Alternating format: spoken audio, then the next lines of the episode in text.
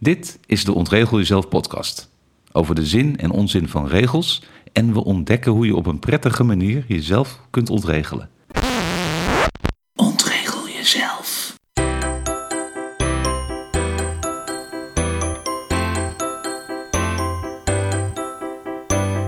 Ja, we zijn er weer. Hier is aflevering 4 van de Ontregel Jezelf podcast. En deze aflevering praat ik met mijn regelnicht over het zoeken naar de mazen in het net.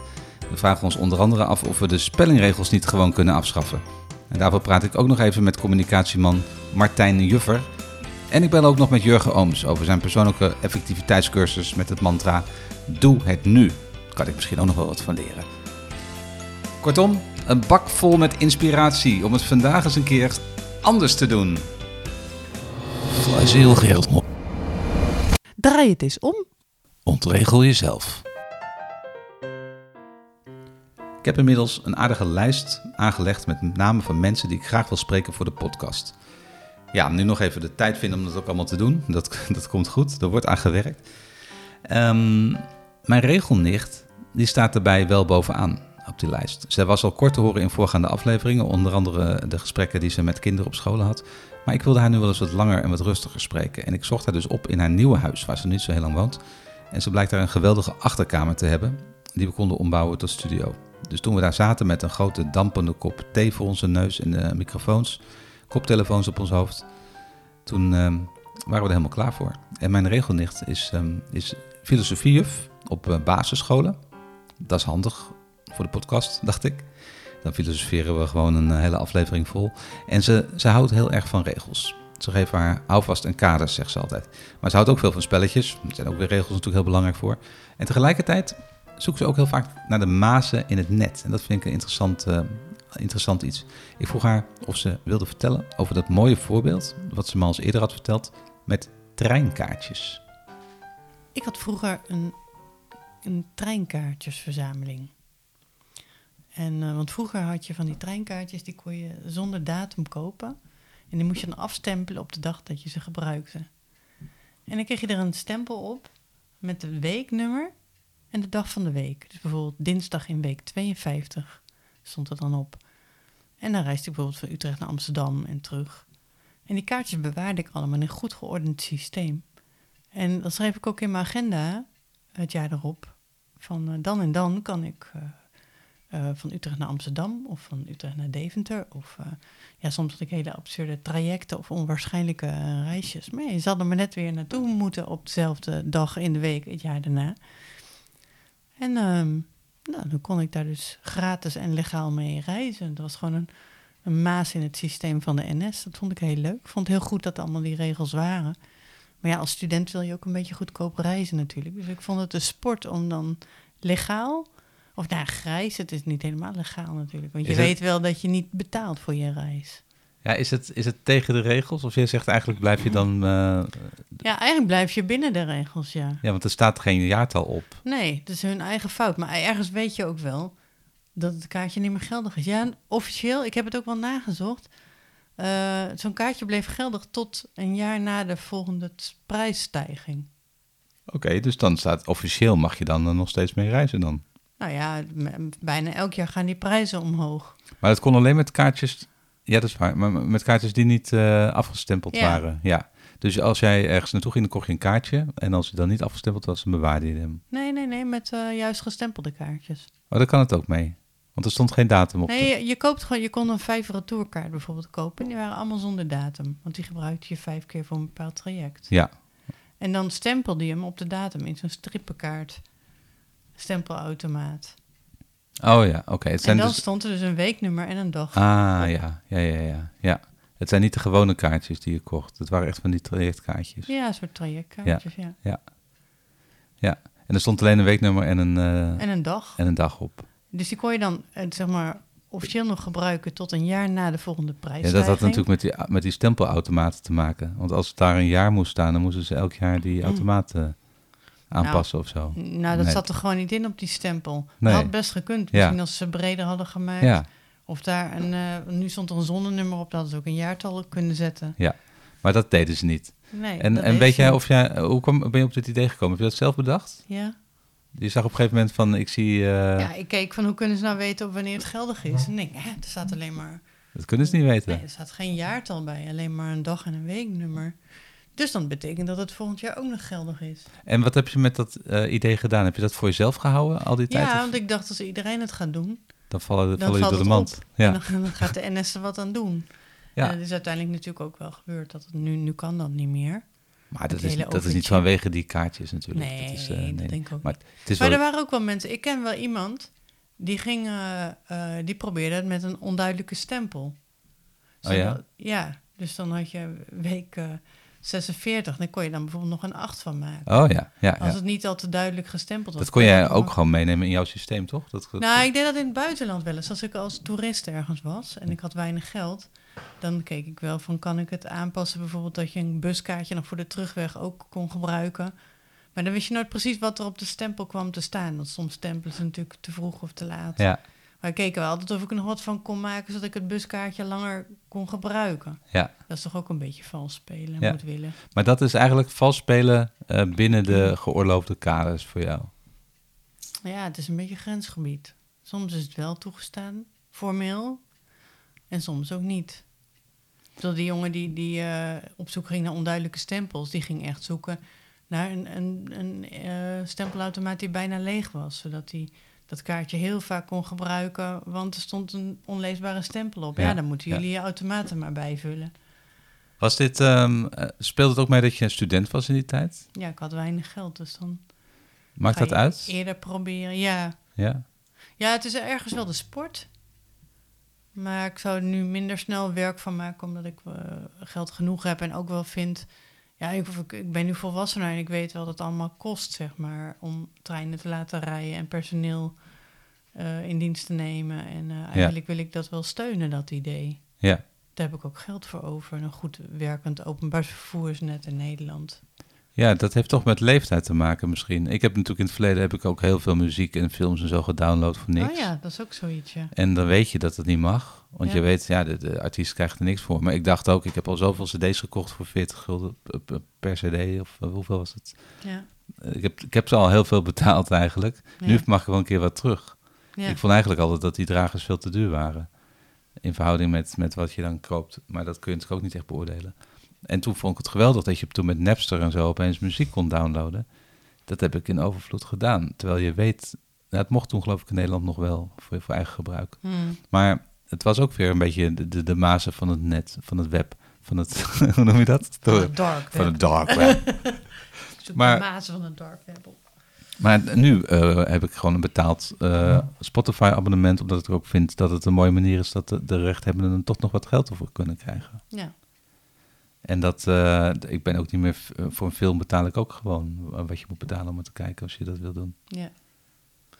Dat heeft wel met te maken dat ik inderdaad ook eh aan wel meer, meer te besteden heb, maar ook wel meer bewust ben van, er zitten ook gewoon mensen achter die, die er geld voor moeten krijgen. Die er geld mee willen verdienen, van moeten leven. Ja. Maar er zitten minder industrieën tussen nu, zoals platenmaatschappijen en zo. En dat helpt ook wel dat ik denk dat het... Ik ken mensen die in een bandje spelen, die krijgen gewoon van Spotify één keer per, per maand of zo eh, een bedrag. En tegelijkertijd ehm, eh, blijft natuurlijk ook heel veel weer bij Spotify hangen. ja.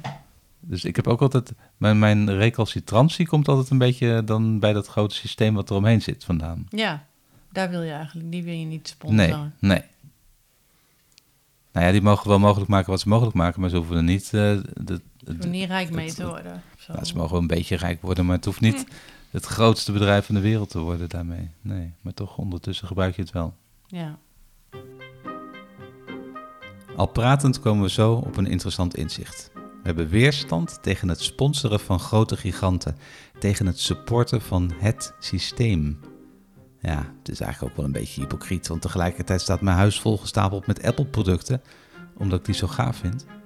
En toch, het voelt goed om een beetje te kraken, om een beetje de gaatjes te zoeken, de, de weggetjes, de sluiproutes om de regels heen. En daarom gaat mijn regelnicht ook graag op zoek naar dat grijze gebied. ja, de mazen van, eh, De mazen van, de, van het. net. En wat, wat is je drijfveer erachter? Om de Slimmer zijn. slimmer zijn dan het systeem. ja, Ja, dat is mooi. Daar word je blij van. Je gaat Ja, lachen, je ogen, ogen gaan twinkelen. Ja. Dus iemand bedenkt het systeem en jij Ik kraak hem, kraak de code. Kraak de code. Ja. kraakt het systeem. Ja. ja. Heb je nog een voorbeeld van waarbij, dat, waarbij je echt trots op bent dat dat? En wat, je nu ook gewoon kan vertellen. Alsof Hè? ik hier Dat trots op was. ik schaam me diep achteraf. ja? Nee, echt Ik serieus? vond, ik vond het wel slim bedacht, maar... Ik je hoeft er niet voor te schamen. Ik, daar kan je gewoon heel trots op zijn. Ik vind Ja? Het, eh, ja. Maar dat je ook, Oh, ook alweer zo gedisciplineerd was dat je een heel kaartenbakje bijhield met al die kaartjes. Dus een heel systeem. En dit is geen, ja, nee, geen maar... slordige vandaal of zo. Dit is gewoon... Nee, georganiseerde misdaad. Ja. Ja, maar wel heel slim, heel smart. Ja, heel, maar heel- toen ik begon dacht ik van ja, pff, moet ik er volgend jaar weer aan denken en net precies diezelfde dag daarheen moeten. dat bedoel ik. Er zit eigenlijk Dan een heel... heb je een, heb je een werk in, eh, in die andere stad op een eh, één dag in de week en het volgende jaar kan je hem niet gebruiken, want dan is dat net verschoven of zo. Heb je een andere dag. Eigenlijk heb jij een heel systeem gebouwd om het, het systeem te, te kraken. Dat zonder jouw systeem zou het niet werken. Ja. Had er ook een dagtaak aan bijna.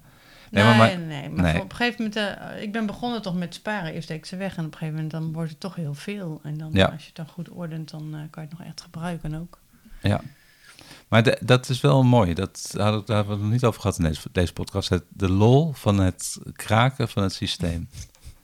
Want ik denk dat veel mensen wel iets tegen het systeem hebben. Ja, En dat komt er vooral volgens mij, als ik voor mezelf praat, en laat ik even voor mezelf praten, Mhm. maar ik heb ook wel iets tegen het systeem, wat, wat het ook is, grote systemen, omdat ze vaak log en star zijn Mhm. en weinig flexibel. En daar kan ik niet tegen. Hm. En dan eh, ben ik wel ge- gedreven om dat te kraken, ja. Want het helemaal negeren, dat is ook weer de andere kant. Hè. Dan ben je echt eh, de regels aan het overtreden. Maar ik vind het een mooi, eh, mooi idee om te kijken waar zitten de mazen in het systeem die je kan, kan gebruiken. Mhm. Ja, Is dat ook bij jou dan iets van burgerlijke ongehoorzaamheid? ja zeker. Ja. En ehm, zit er ook een irritatie in ehm, dat je geen persoon meer bent, maar deel van een Ook. grote geheel? Ja. ja, zodra iets niet meer persoonlijk is, dan, eh, dan, dan haak ik, ben ik al afgehaakt hoor. Ja. Dan hoef je niet iets van mij te verwachten. ja. En het, natuurlijk, als het moet, dan moet het. Hè? Dus je moet een rijbewijs hebben om te kunnen rijden. Maar daar snap ik ook het nut van in. Mhm. Want eh, het- daar snap ik het nut van in. Dat zie je. ja, daar zie ik ook het nut van in. Eh, want anders wordt het een zooitje op de weg. En sowieso verkeersregels zijn wel vrij nuttig. Ja. Ja. Ja, En ook wachten voor een rood stoplicht midden in de nacht als er Nee. iemand aankomt? dat vind ik niet nuttig. Nee. Doe je dat? Nee, maar ehm, ja. nou, Jij wacht niet voor Zolang een- ik geen gevaar voor de weg op. Nee, je leef. kijkt wel goed om je heen eerst, voordat je doorrijdt. Ja, ik wil niks riskeren. Nee. Maar het is wel, dat Nou, is wel... Eerder met de fiets dan met de auto hoor. Ja, met de auto doe ik dat niet, door rood rijden. Nooit, Nee, eigenlijk. Niet zo gewoon. nee. Eh, tenzij per je weet ongeluk. het nooit. en Je moet het. Ja, Ik doe het wel eens per ongeluk hoor, dat hij net rood wordt als ik er Mm. bijna ben. En dan eh rijd ik per ongeluk door. ja, Maar dan weet ik dat ik nog tijd heb. ja. Maar ik zie vanaf de andere kant, waar ik dan sta te wachten tot mijn stoplicht groen wordt. Wel eens Mhm. auto's die dan, terwijl die groen is, nog even er doorheen komen. En dan denk ik, die was al lang rood. Ja, ja en, precies. en dat is niet goed te praten, vind ik. nee, Nee. dat is heel gevaarlijk. Ja, maar er is dus een verschil tussen auto en fiets. Dat, dat, ehm, Nou, voor mijn gevoel wel. Met de fiets maak ik, eh, breng ik eerder mezelf in gevaar of zo. Mhm. Ja, En met de auto misschien ook een ander. en met de fiets heb ik ook zelf, want ik herken het, ik heb het ook, maar daar rijd ik ook eerder door rood. Eh, het gevoel dat ik het beter overzie. Ja, je kan beter je kan beter horen, je kan Ja. beter eh, om je heen kijken. Ja, precies. Staat dichterbij. En de auto heb je altijd blinde hoeken en zo. Ja. En, eh, ja. Ja, dat denk ik ook. Ik kan niet helemaal overzien, dus dan vertrouw ik Nee. maar op dat stoplicht. ja.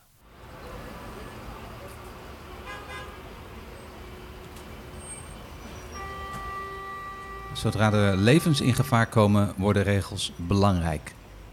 En toch is er steeds meer irritatie in het verkeer. Mensen die sneller willen dan de rest en geïrriteerd rijden. Hanteren zij dan andere regels of zijn dat soms de mazen van hun net? Doe het eens anders. Ontregel jezelf. Ja, aflevering 3 van de podcast ging over dingen voor elkaar krijgen die je graag wil. Het is mij nog niet gelukt om een regelmatig ritme te vinden voor het maken van de podcast. Terwijl ik het super belangrijk vind en leuk vind En ik wil het ook heel graag. En ik weet ook inmiddels dat het te maken heeft met tijd voor jezelf claimen en bewaken. Dat die tijd ook vrij blijft. Jezelf niet tekort doen. Allemaal dingen die super kloppen. En die ik ook weet, maar nog niet voor elkaar krijg. Omdat ik gewoon te druk ben met de dingen die ik dan blijkbaar nog belangrijker vind. Maar ik blijf mijn best doen. En de podcast gaat gewoon door op onregelmatige basis. Jurgen Ooms die reageerde ook op mijn vraag. En hij heeft veel gehad aan een cursus persoonlijke effectiviteit met als mantra: Doe het nu. En Jurgen werkt bij een ingenieursbureau en daar doet hij heel veel projectmatig werk, dus hij heeft daar veel aan.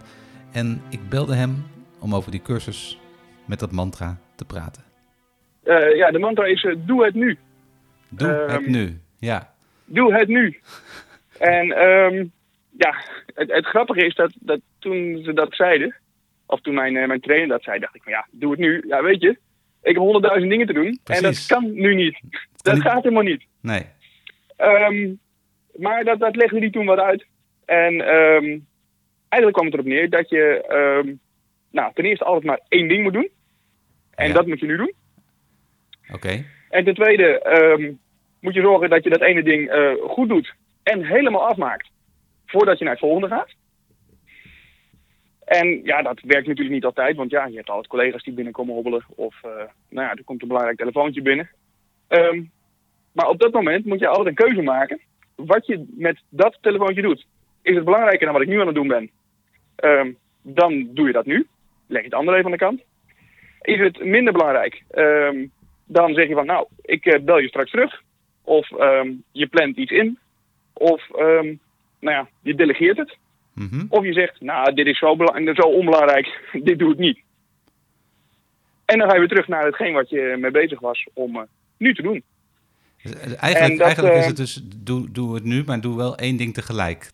Ehm, ja, doe één ding tegelijk. En ehm, ja, om, om gestructureerd dat ene ding te kunnen blijven doen. zonder dat er constant in je achterhoofd zit van, oh, maar ik moet dat, nog, ik moet dat nog en ik moet dat nog. Zorg je dat je de rest van de dingen die je doet, dat je die stroomlijnt en inplant op een ander moment. Ja, want anders blijft het heel druk in je hoofd. Ja, het eh, Dus dat, heeft mij in ieder geval heel erg geholpen om, om rust in mijn hoofd te creëren, inderdaad. ja, want jij bent ook zo gaan werken daarna? Ehm, ja, ik ben daar dingen in aan veranderen. En dat is niet zo makkelijk, want je hebt natuurlijk een systeem en een werkwijze zoals Ja. je dat al jaren doet. En ehm, ja, dan moet je ineens dingen anders doen. En dat ehm, gaat goed zolang je daar aandacht voor hebt en eh, het niet zo heel druk is. Uh-huh. Je merkt wel dat op het moment dat het drukker wordt, dat je redelijk snel weer Ja, ja, automatisch teruggrijpt naar de manier waarop je anders ook dingen deed. ja. En dat het wat op de achtergrond raakt. ja, dat hoor ik veel. Maar iedere keer, eh, dus, ja, dus op onder het moment dat stress, het dan weer eh, wat onder stress gaat het, gaat het, schiet je terug in je oude patronen. Maar op het moment dat het wat, wat rustiger wordt, dan nou, ja, pak ik dat weer op. En probeer ik dat nou ja, in het systeem te krijgen om dat op iedere keer toch weer op die manier redelijk strak te organiseren. Ja, want hoe lang, En is het, dat, eh, eh, hoe lang is het geleden dat je die training hebt gehad? Eh, training heb ik nu een maand of vier, vijf geleden gehad. Oké, dus je hebt eh, een maand of vier om, eh, gehad om ermee te, te experimenteren. En eh, ja, ik moet zeggen, een aantal dingen zitten er nu gewoon, gewoon in. Ja? Ik bedoel, ik heb nu bijvoorbeeld eh, eh, zes e-mailtjes in mijn mailbox staan waar ik nog iets mee moet. Nou, Ja. dat is eigenlijk al zes te veel. Maar het waren er 1400. Ja. Waar zijn die gebleven? En eh, eh, die heb ik eh, ingepland dat ik ze op een bepaald moment ging wegwerken. Weggooien En of wegwerken? nou ja, wegwerken als in dat je een keuze maakt wat je met een e-mail doet. ja, ja. Is dit belangrijk genoeg? Dan, dan ga ik het inplannen. Kan ik het binnen twee minuten afhandelen, dan handel ik het nu af. ja. En als ik het wil bewaren om nog een keertje te lezen, dan archiveer ik het. En eh, als een ander het moet doen, dan eh, stuur ik het door. Zeg van, joh, hey, dit moet je even doen. En eh, nou ja, dan kan je redelijk snel door je mailbox heen. Ja, ik denk dat het inderdaad wel essentieel is dat je die planning goed op orde hebt. Hè? Dat is, lijkt me een voorwaarde voor deze methode. Dat je, ja, want hoe kies je anders wat je gaat doen? Want je kan zeggen, doe het nu. Ik zat er van tevoren even over na te denken. Maar als je inderdaad tien dingen hebt liggen, ehm, dan moet je gaan kiezen. Waar begin je mee? Ehm, ja, je moet in ieder geval ehm, eh, ja, je prioriteiten stellen in wat er dus moet gebeuren. En ehm, wat ik steeds probeer aan het eind van mijn dag eventjes voor de volgende dag te verzinnen eh, wat ik allemaal op het programma heb staan. Oh ja, En ehm, eh, ja, dan plan je eventjes een dag in. En eh, ja, officieel moet ik volgens deze methode ook zo mijn weken en maanden inplannen. Oké. Maar ik ben altijd al blij als ik netjes een, een planning voor de dag eh, Ja. vooruit en eh, nou ja, wellicht een, een doorkijkje naar de dag daarna eh, kan maken om, Precies, ja. nou ja, om echt heel strak te weten wat ik, wat ik ga doen de volgende dag. En het, het fijne daarvan is, je komt 's ochtends aan op kantoor en je klapt je, je laptop open. En dan ga je aan het werk. Ja, ik vind dat wel een goeie dat, eh, om dat aan het eind van de dag te doen. Ik ken hem wel in de variant dat je daar 's ochtends mee begint. Dus dat je even eh, voordat je start een kwartier neemt of zo om echt even na te denken van wat ligt er allemaal. Eh, voordat je Ja. als een kip zonder kop eh, begint te werken. Ehm, Ja. Dat kan ook erg helpen. Maar als je het, als je het de dag daarvoor doet, dan, dan, begin je, dan kun je gewoon ook meteen. ehm, eh, dan ga je ook met een rustig hoofd naar huis, kan ik me voorstellen. Want dan heb je een idee wat er de volgende dag gaat gebeuren. Ja, je, ja het is vooral fijn dat je inderdaad gewoon je werk ook gewoon voor die dag afsluit.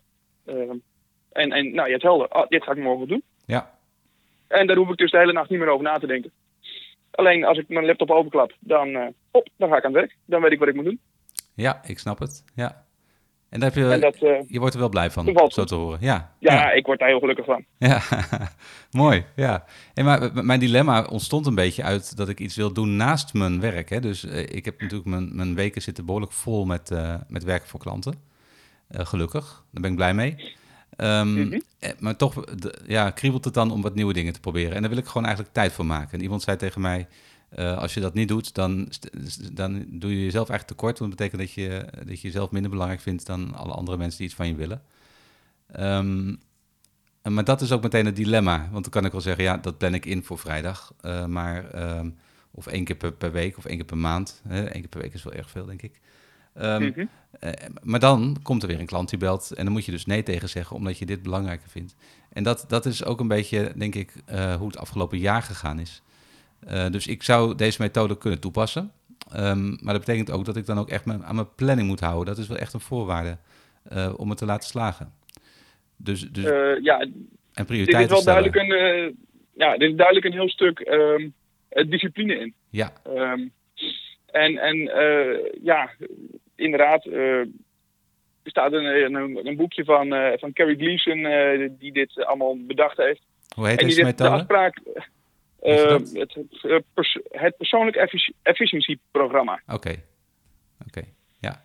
En ehm, daar staat in dat, dat, ehm, dat dingen die je in je agenda zet, dat dat afspraken zijn. Mhm. En dat dat niet alleen ehm, afspraken zijn in de zin van ik heb met jou een afspraak om dan af te spreken, te meeten, eh, iets uit te werken. Maar dat alle afspraken die in je agenda staan, dat dat afspraken zijn. En soms zijn ze met jezelf. Ja, En die moet je net zo eh, behandelen, nemen. Ja, zo serieus nemen als, eh, als andere afspraken. ja, daar gaat het vaak mis, denk En, ik. en, en daar kan je wel in, in schuiven. Maar ehm, Nou ja, ik, Ja, ik, ik dan, herken het wel van mezelf, dat, dat het vaak zijn dat de, de, de sluitposten die als eerste eraan gaan als er tijd tekort is. En, eh, en dat, Ja. is, dat is er nogal eens. Want dat is nog een ander dingetje. Ehm, om dit goed te kunnen doen, moet je ook goed kunnen inschatten hoeveel tijd iets kost. Eh, ben je daar goed in? eh, is een van de moeilijkste dingen die ik eh, in mijn werk tegenkom. Ja, inschatten hoeveel tijd dit gaat kosten. ja, Want ja, ons businessmodel is gebaseerd op het, het verkopen van uren. ja. En dat betekent dus dat ik ehm, eh, Je moet er zo lang mogelijk over schatting doen. moet maken. Ja, Een schatting moet maken als ik een offerte uitbreng. ja. En wat mij daarin helpt, is het in kleine stukjes op te delen. Ehm, als een, een, een klant mij iets vraagt en ik, ehm, ja, hij, hij vraagt mij het hele pakket, Mhm.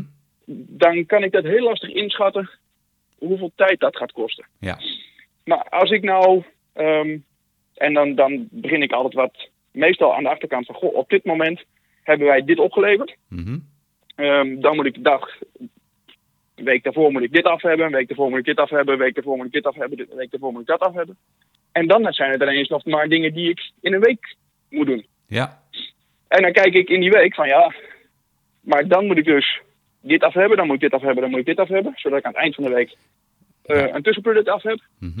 En zo breek je stukje bij beetje breek je dingen op. ja. En je gaat Ja, en, dan, terugrekenen. dan, Ja, dan, en dan kan je hem, ehm, dan kan je ook wat meer inschatten eh, wat je aan, aan tijd nodig hebt. Ja, want uiteindelijk eh, weet je wel ongeveer wat je per stukje aan tijd eh, nodig hebt. En dan, Ja. te- ja precies. En dan is een kwestie van optellen. Ja, ja ik, ik doe het ook ongeveer op die manier. Alleen ik ben altijd te, te optimistisch als het om tijd inschatten gaat. En dat schijnt ik niet de enige in te zijn. Het schijnt dat mensen vaak, eh, als je vraagt van hoe lang ga je erover doen, dat ze ongeveer de helft van de tijd denken te gaan gebruiken dan ze in, in werkelijkheid nodig hebben. Dus dat, Ja. dat valt altijd vies tegen hoeveel uren er in een dag zitten, zeg maar. Ja, dat klopt. Dat, eh, Ja, ja, een van de, de, de tips is ook eh, plan de helft van je dag vrij. ja, Eh, Want ja, de, de ene helft kan je gewoon je werk doen. En de andere helft die vult zich toch wel met de dingen die nou ja, zomaar aankomen. En die je misschien toch nog even vergeten was nog moesten gebeuren. ja. En En dan Ja, komt de gouden regel weer. Hè, de één ding tegelijk, toch? Of nee, of wat was het? Ja, doe één doe, ding, doe het nu, doe het nu. Ja, ja. Ja. Ja, dus goed. ja, dat, ja, dus discipline, maar dat is, eh, dat is lastig.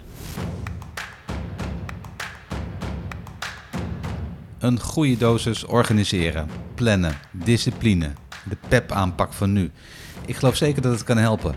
Organiseren, plannen, discipline, afleiding voorkomen. Ik kom erachter dat je heel veel regels en kaders en afspraken met jezelf nodig hebt om eraan toe te komen om jezelf eens lekker te ontregelen. Tenminste, dat helpt wel. Doe me denken aan de uitspraak van Jules Deelder. Binnen de perken zijn de mogelijkheden onbeperkt, zei hij eens. Nu ik Jurgen toch sprak, vroeg ik hem ook nog even wat hij met de regels heeft. Ehm, ja, weet je, eh, regels zijn er alleen maar natuurlijk om, om dingen te beschermen. Hè? Ehm, en eh, met dat in je hoofd moet je altijd kijken naar, eh, naar regels. En ja, ach, mijn vrijheid grenst aan die van jou. En soms moet er een regeltje tussen zitten om ons allebei een beetje blij te houden. Dat is wel mooi En, gezegd. eh, Mijn, mijn vrijheid grenst aan die van jou. Ja, dus al, alle mensen lopen met een soort van vrijheidscirkel om, om, om elkaar heen. En die, die botsen elkaar af en toe. eh, of die overlappen eventjes. Eh, ja, en er zijn regels voor om, om, om, om nou ja, te zorgen dat die vrijheid een beetje eerlijk verdeeld wordt tussen alle mensen. Ja, ja. En, En, dat... eh, eh, zolang, zolang regels daarop gebaseerd zijn, mhm. dan zijn het goede regels. En als de regels alleen maar gebaseerd zijn om, eh, ja, maar dat doen we altijd zo. Ja, of, ehm, ja, ja, dan, ehm, dan mogen ze mij betreft wel, eh, wel overboord. eh. ja. Eh, zijn er regels waar je blij mee bent? Ehm, ja, in ieder geval alle grondrechten die wij in onze, Ja, in onze grondwet hebben staan. Daar ben ik erg blij mee. En ook fijn dat die hier in Nederland eh, gehandhaafd worden. ja, precies. Ja, waar ben ik minder goeie. blij mee? ja. Over het algemeen denk ik regels die gemaakt zijn om, om, om gaten te repareren. Dan eh, ja dat, is er van dat- tevoren niet goed ge- Ja, precies. Dat het niet goed nagedacht is van tevoren, dan ontstaat er een probleem en dat wordt dan met een regel opgelost. Dat bedoel je? Dat wordt met een regel opgelost. En ehm, ja, de vraag is altijd of dat nou de juiste manier is om dat... eh, Of je niet beter het gat eh, dicht kan maken. Ja, ja, ja of, of, of dat je op een andere manier dingen had moeten doen. Ik Mhm. bedoel, we hebben allerlei regels over belastingen en toeslagen. Mhm. Nou, er is er geen mens die daar meer wat eh, een, een touw meer naar vast kan knopen. Nee, regel Maakt op dat een beetje simpeler. Ja, ja, Ja. ja. ja. En e- dan, eh, Even helemaal opnieuw beginnen gewoon. En eh, met, Ja. een, met een blanco vel en het weer opnieuw uitdenken. Dat zou een goede zijn. Ja.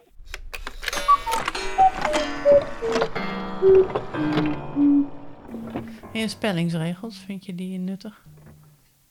Mm, minder. Minder. Ik denk dat het heel goed is als we elkaar gewoon begrijpen.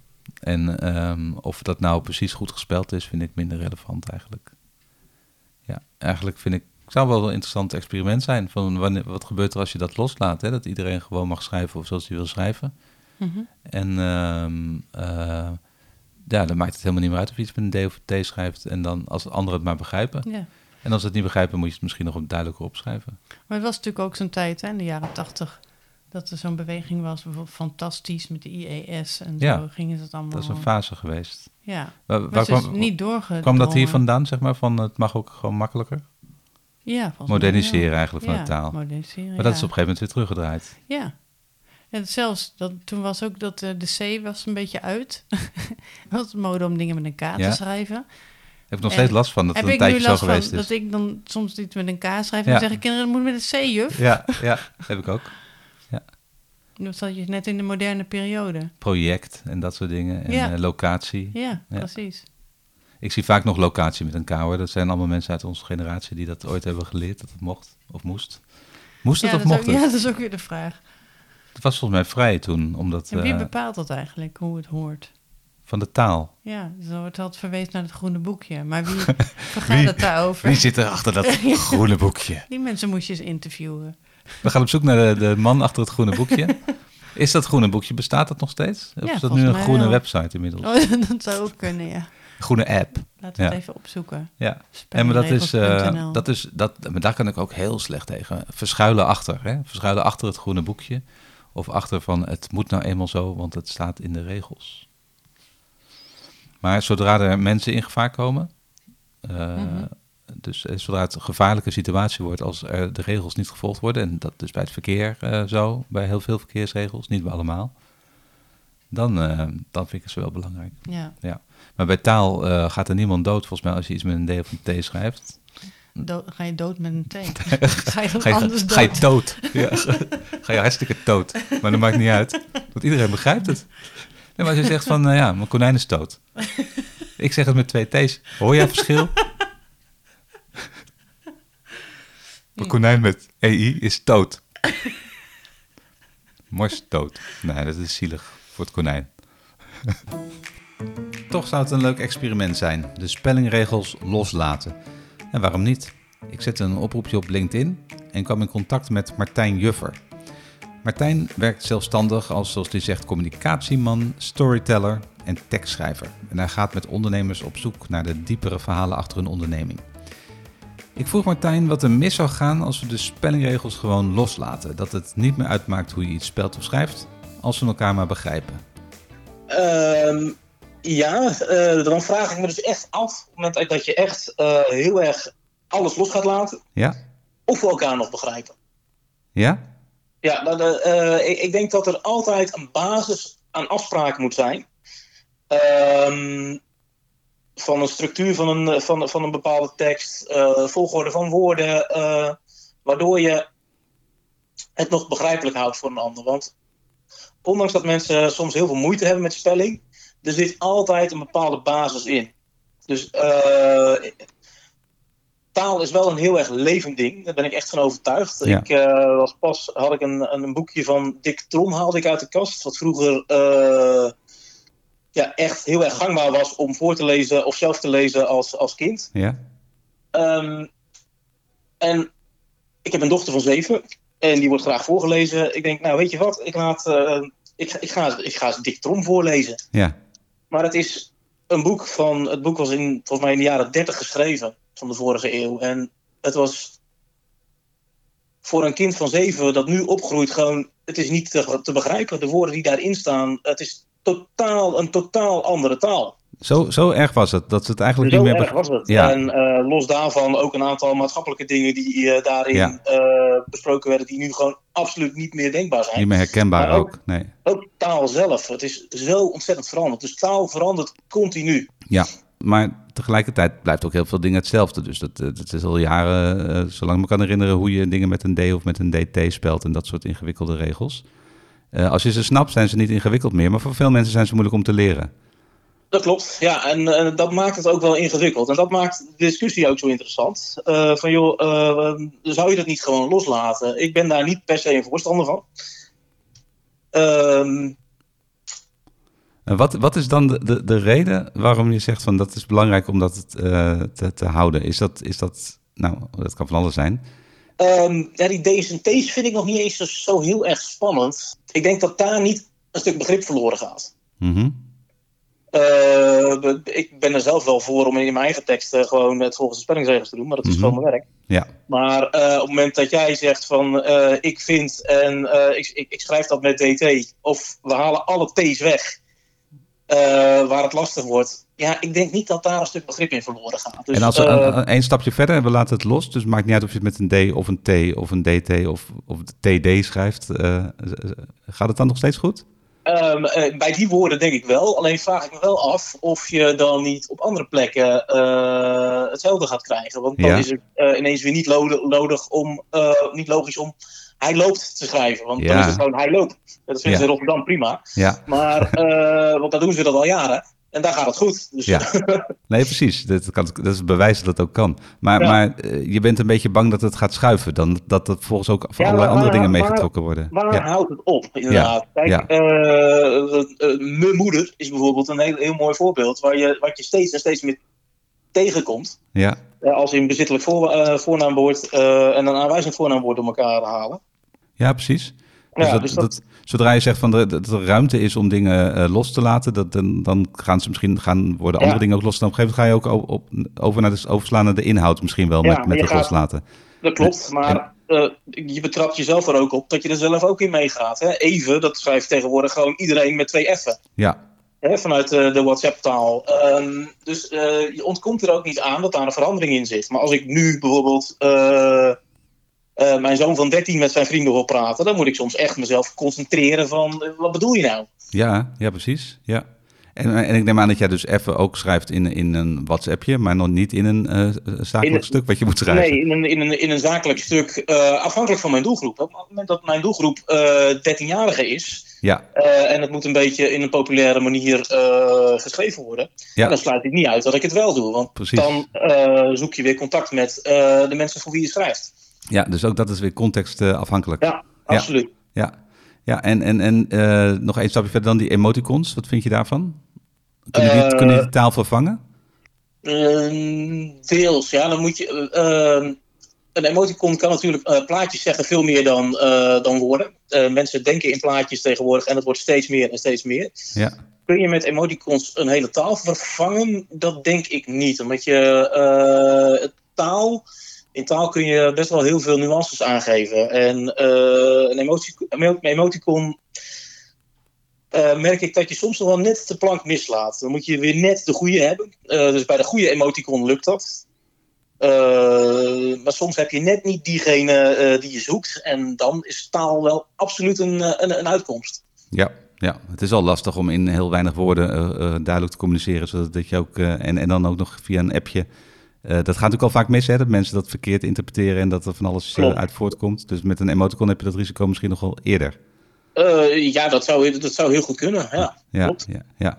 Dus eigenlijk zeg je van de regels zijn belangrijk om die gewoon te handhaven. want zodra we daar wat ruimte in geven, dan, ja, waar houdt het dan op? Hè? Wat- Ja, ik denk, ik denk dat je altijd een soort van structuur moet hebben waarin, waaraan een bepaalde taal, aan waaraan een taal moet voldoen. Ja, Ehm, ja, ik ben zelf eh, van huis uit niet iemand die heel strak de regeltjes volgt. Eh, ik ik eh, pas graag mijn eigen creativiteit toe, maar ja, ik, ik denk dat om elkaar te kunnen blijven begrijpen, is een bepaalde basis toch echt nodig. We hebben volgens Martijn dus een basisset met afspraken nodig. Regels om elkaar te kunnen blijven begrijpen. Ja, we houden het eigenlijk op als we de regels versoepelen. Ik vraag het nog even aan mijn regelnicht. Wat zij eigenlijk van die taalregels vindt. Ja, ik was altijd eh, heel erg eh, gevoelig voor taalregels. Maar misschien was het ook wel dat ik het leuk vond dat ik het allemaal wel snapte. Mhm. En eh, het was heel analytisch natuurlijk. Had je dan ook niet de behoefte om dan de mazen in de taalregels Ja. op te zoeken? Ja, maar goed, aan de andere kant zijn de uitzonderingen, die zijn eigenlijk al vastgesteld. En er, er zitten geen echte mazen in, volgens mij. Wat een bedoel heel- je, de uitzonderingen zijn vastgesteld? Nou, ik ben op zoek naar de uitzondering, of waar ik kan glippen, zeg maar. Ja. Maar het is helemaal dichtgetimmerd. Ja. En er zijn al lijsten met uitzonderingen. Het is altijd zo en zo, behalve dat en dat. Dat is een mooi, mooi bruggetje. Even, de, eh, ja. Heb je gezegd wat je wilde zeggen over taal? Nou, ik zal nog even afmaken. Het, eh, eh, vroeger eh, was ik de juf met de rode pen. Maar sinds ik filosofiejuf ben, maakt het me echt helemaal niks meer uit hoe kinderen het opschrijven. Zeg ik, als ik het maar snap. Als, je het, nou, als jij het maar snapt en als je het ons maar duidelijk kan maken wat je hebt opgeschreven. Dus je moet het kunnen lezen en begrijpen wat er staat. Dat is dus veel functioneler. Het gaat om de inhoud. Dus ik, eh, ik gebruik nooit meer een rode pen. Nee. Zo is bij filosofie. eh was wat- nooit meer iets goed of fout. Dus het, ook als mensen dan dingen met T of T verkeerd schrijven, dan eh, laat je dat gewoon zo. Ja, als je het maar begrijpt. mij niet uit. Dus eigenlijk is dat wat ik net zei. Ja. dat ja. Ja. dat doe ik nu omdat ik filosofie geef en ik het niet relevant vind, omdat het Nee. om de betekenis gaat en de inhoud. ja. Maar er zullen ook docenten zijn die zeggen, ja, je, je moet nou eenmaal die kinderen ook leren dat ze goed moeten schrijven. Dus dat moet je altijd meenemen door Ja. in ieder vak. Daar heb ik nog een hele tijd gedacht, maar ik ben daar een beetje klaar mee. Ja. Ja. Nou, ik ben er wel voor. Een beweging om eh, zeg maar te zeggen van eh, we gaan eh, we laten de taal een beetje los. Ja. Ja, dan wordt het gewoon een, een, ja, een dynamisch iets. Als op een gegeven moment gaat iedereen dood zeggen en dan is het gewoon dood. en dan weten we van, oh ja, vroeger was dat misschien nog dood, moest dat dood zijn. Ja. Ja. Ja, maar ja, over taal dan nog. Er was een, een column en er stond in een enorme irritatie aan dat bijvoorbeeld rappers dingen een soort van laten rijmen, maar dat het niet helemaal rijmt. Oh ja. Ja, dat het gewoon klinkt alsof het rijmt, maar het rijmt niet echt Ja. officieel. Of, of klinkt het ook niet als het rijmt? Nou ja, je hoort, ja, je hoort wel een beetje dat het een soortzelfde klank heeft, maar het rijmt niet echt, Nee. zeg maar. En daar kunnen Ja. mensen niet tegen. Is dat dan fijn of niet? Ja, ik, ben- ik ben daar ook niet zo voor. maar dat is, is esthetisch, toch? Daar moet je van houden. Ja, dat is heel persoonlijk, denk ik. Ja. Ik, ik ben wel voor een wat, wat vrijere vorm. Ik vind niet dat het per se moet, moet rijmen. Hm. Je kan ook hele mooie liedjes hebben dat helemaal niks rijmt. ja, dat is waar. Waarom, waarom zou iets moeten rijmen, denk ik dan? Maar weet je, met een rap, dan, dat zal op iets uitkomen wat dan zou moeten rijmen. Je hoort dat het A, A rijmt op B enzovoort. En dan, Uh-huh. en dan doen ze een woord fijn op eh, iets... eh Nou, nou lijm. ja, lijm. Fijn, fijn en lijm. Ja, lijm. Ja, Ja, lijm. dat klopt niet. Dat klopt niet. Nee, nee dat vind ik niet te kunnen. Nee, dat, is, eh, dat moet onmiddellijk eh, rechtgezet worden. Dan denk je maar een ander woord. De taalpolitie ja. op je af. Het is zo fijn. Lekker plakken met lijm. Ik ga naar boven. Kijk in jouw ogen. Oh shit, de taalpolitie. Ja, nee, dat is, daar ben ik het mee eens. Dat vind ik echt heel stoer. nee, even serieus, ik zou daar echt helemaal geen moeite mee Nee, hebben. Nee, ik. dat kan echt helemaal niet schelen. Al, al, al is het fijn rijmt op koe. Als het maar lekker klinkt. Oké. Ja. Ja. Dat vind ik dan weer niet lekker klinken. Nee, in dit geval, dit voorbeeld is ook heel slecht gekozen. Maar stel hè, dat je iets... eh, nou goed, je begrijpt wat ik bedoel. Ja. Ja. Ik vroeg Martijn Juffer ook nog even wat hij verder met de regels heeft. Eh, regels zijn er om verkend te worden. Regels zijn er om bekend te worden. Ja, Ja, dus daar precies. zit, er zit een Eh, soort uitdaging in eigenlijk. Ja, er, zit, eh, er zitten altijd. eh, de, mooiste, de mooiste bloemen groeien vaak in de berm. En eh, niet, niet op de weg. Eh, soms dan moet je eh, ook even over de grenzen van een regeltje heen zien te kijken. Om dingen misschien net even wat mooier, net wat krachtiger te krijgen. Ge- Gebeurt het ook met jou als je een regel tegenkomt, dat je meteen op zoek gaat naar eh, de berm? Eh, niet meteen. Eh, op het moment dat ik er binnen de regel niet uitkom, dan ben ik wel geneigd om even opzij te kijken. Ja. Ja. En ook niet te bang om over, een, over een grens heen te stappen. Nee, zolang ik het voor mezelf kan verantwoorden, Ja, dat ik er niemand kwaad mee doe, dan, Ja. dan moet dat kunnen. Ja. Dat vind ik een mooie. Die ook helemaal aansluit bij het gesprek over de maas in het net. Zolang je het maar voor jezelf, maar misschien ook wel voor anderen kunt verantwoorden en er niemand kwaad mee doet, dan is er niks mis mee om een stap over een grens te zetten. Sterker nog, de dingen kunnen er mooier van worden. Dit is een uitdaging. Doe het dus anders. Martijn Juffer is te vinden op LinkedIn en zijn website is beterverhaal.nl. En op zijn site staat: Niets is zo strategisch als de keuze voor je eerste zin. Ik vroeg hem om een tip. Verplaats in je doelgroep. Dat is een, eh, echt een dooddoener, maar eh, wie, eh, wie, ga wie wil je dat jouw tekst leest Ja, en waar wordt diegene nieuwsgierig van? ja, En Ja. op het moment dat je daar een, een, een antwoord op kan geven, eh, dan, dan heb je hem. Op het moment dat je het niet weet, vraag het gewoon eens na.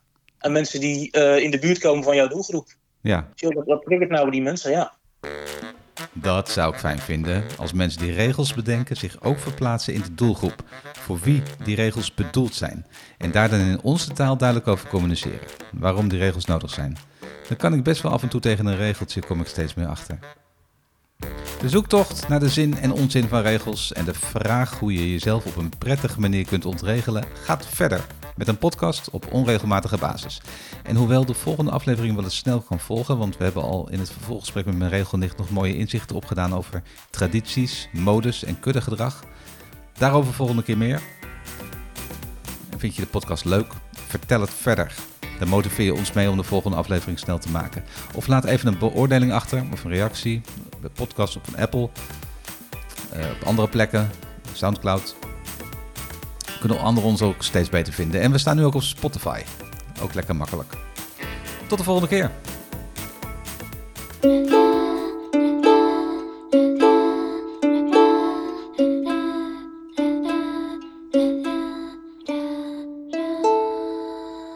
De Ontregel Jezelf podcast is een productie van Elko van Staveren en Karin van Staveren.